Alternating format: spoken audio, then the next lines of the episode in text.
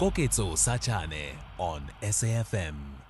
10 minutes to 4. What I've noted at this time of the year on social media, I'm seeing a number of people sharing videos and photos of Imgidi. And it was a couple of years ago, actually, where I was fortunate enough to be invited uh, to one such in, in Cape Town. But at the same time, while that is happening and people are celebrating, the call by the Buffalo City Metro to allow local residents to host traditional events like Imgidi before first obtaining permission has been criticized in, in part with some community members complaining that it infringes on their cultural rights. So we've decided to invite the Buffalo City Metro spokesperson to come and explain how this bylaw works and the application process is therefore. Uh, Samkelo Ngwenya is Buffalo City Metro spokesperson. Samkelo, I hope you're well. Good afternoon again. Welcome to the to be on the headlines. Good afternoon, Koketso, good afternoon to the listeners. Thank you for having me. I think it is the second time this week, eh? What's happening in Buffalo City? We've got a lot to talk about, Samkel. Yes, we are a very busy metro. We're the center of the country, I guess. mm. You know, again, I mentioned that I've, I've really marveled and enjoyed um, what I've seen on social media and the the, the, the celebrations and Imgidi. But the, at the same time, as a metro, you're dealing with this um, this issue of of permission being sought. Can you explain? Is there a need for permission to be sought? What are these bylaws? How do they work? Well, we we're a rural metro by our nature, um, and, and, and things like uh, Mikiti and the slaughtering of animals, something that is practiced thoroughly in the rural villages around our metro. But we've seen in the past uh, a year or so uh, a, a sprang of these events taking place in the suburban area, and that's where the challenges are coming up. Hence, we decided to remind people of the bylaw. I mean, between October and now, we've had 216 of such events, which is quite a good thing it means that people are starting to embrace culture and they're starting to bring it in suburban areas. But with that, then comes in the issues of neighbors who don't necessarily have that camaraderie spirit that is in the rural areas. They don't talk to each other. So people go about doing it, um, I suppose, the way that doesn't please others. So we're coming in to tell people that, look, there is a bylaw that is in place. If you are going to be slaughtering an animal, these are the things that you should be following. Um, your neighbors should be part of that process. And it becomes quite important that your event, your cultural event, no matter if it is in your yard, if it actually impacts on the on the on the livelihood of others, there's certain things that we expect as a metro unit. What are those laws, Samkelo? Just to be clear, and I'm really wondering what what would my family slaughtering in the back of my house in the suburb how would it infringe on anyone but let's let's speak to the law itself what does it say well, for starters, if you had if you had a, a, ceremony, you should tell us at least 14 days prior to that. Amongst the things that we're going to tell you is how you should go about handling the animal in itself. Uh, that should be which should be kept in a humane manner. And then secondly, we will have to tell you that your, your, your yard should be enclosed so that past buyers and neighbors do not see what you're doing. It might be normal to you, but it might be offensive to your neighbor. Um, and secondly, how you go about, you know, um, offloading that meat, um, doing it in a hygienic manner. We would we talk to you about issues of traffic.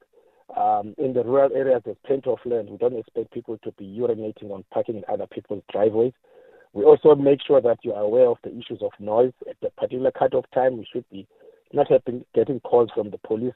Issues of smoke, um, how you go about your wood. So all those issues, and also up, up, up to the level of issues that how you, um, your carcass afterwards. General hygiene that we expect uh, one to uphold so that we don't have those type of problems where um, after your ceremony it's been well and great in your yard, but all your neighbors are very much unhappy of how the neighborhood looks like because you've had so many guests around that actually infringe on the rights of others.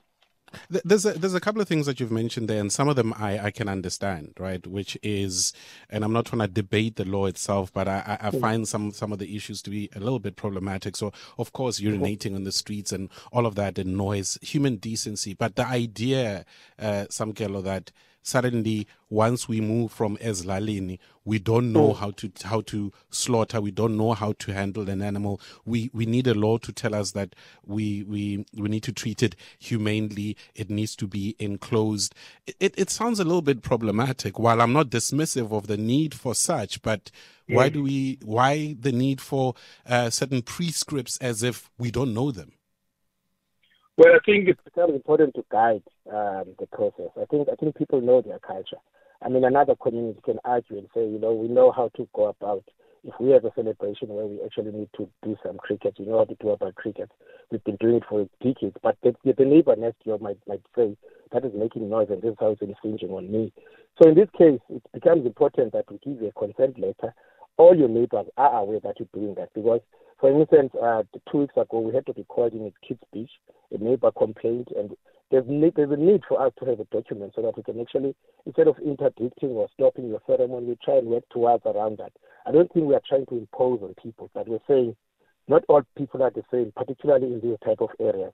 Some people might take offense to some of the things that we're doing, and we should try and do them less by the book. So to be clear, again, when it comes to the consultation with the neighbors, which I suppose is is important, are we required to just inform them, or are we then going to Fanikark and, and, and asking for permission? Well, you you should inform them. Most most neighbors in the suburbs have got WhatsApp groups. Um, you could scan the letter, send it to them. Um, the, the bylaw does allow space for an objection. So if a neighbor has got an objection about the event you're holding, they can actually contact us and we can try and work our way around that. Our our aim is really to mediate this process. I mean, from the 216 applications we've had, we've, we've had none of them that has been turned down. Um, if someone has got an issue with some ceremony that is taking place, I will try and come and, and put and put that that you know matter into bed. But we can't have a situation whereby people are so excited, they're erecting tents in the streets, they're closing streets, they have sound system. So these these these are not just cultural small event cookies. These are becoming mm. major boom mm. events, which is quite good. Mm. But with hmm. that comes responsibility, and that's what we want to actually remind people of. Understood. Samkelo Ngwenya, thank you very much uh, for, for making time to educate us on this and remind us, really at the end of it, reminding us that um, we do need to consider others while practicing um, what we know, what is our culture as well. Thank you very much uh, once again for joining us this week. Sam Ngwenya there is Buffalo City Metro spokesperson. Your thoughts on this? And I'll admit, you know, there's a part of me, while I do understand the the need for bylaws, a part of me feels as if we are being policed and while these laws do not exist as Lali no they don't exist. And then suddenly, when it come into the burbs, we we have to uh, be mindful.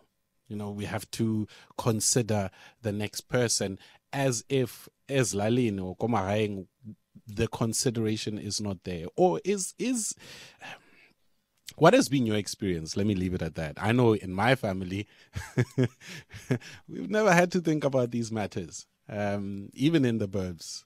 Smuggle a sheep there, do the thing quietly, and, and carry on with life and, and pay your respects. But what has been your experience? The difference between you know, go or versus in the burbs. You can send us your WhatsApp voice notes in the meantime. And maybe you are one of those in the Buffalo City Metro um, who's um, had to deal with this issue of permission. Is it just a Buffalo City Metro matter, or are we hearing or seeing uh, the need for such permission to be sought in other parts of the country as well. You can send us your WhatsApp voice notes on 0614 104 107 or um, just after after four at least maybe we can take um, a call or two on 086 2032.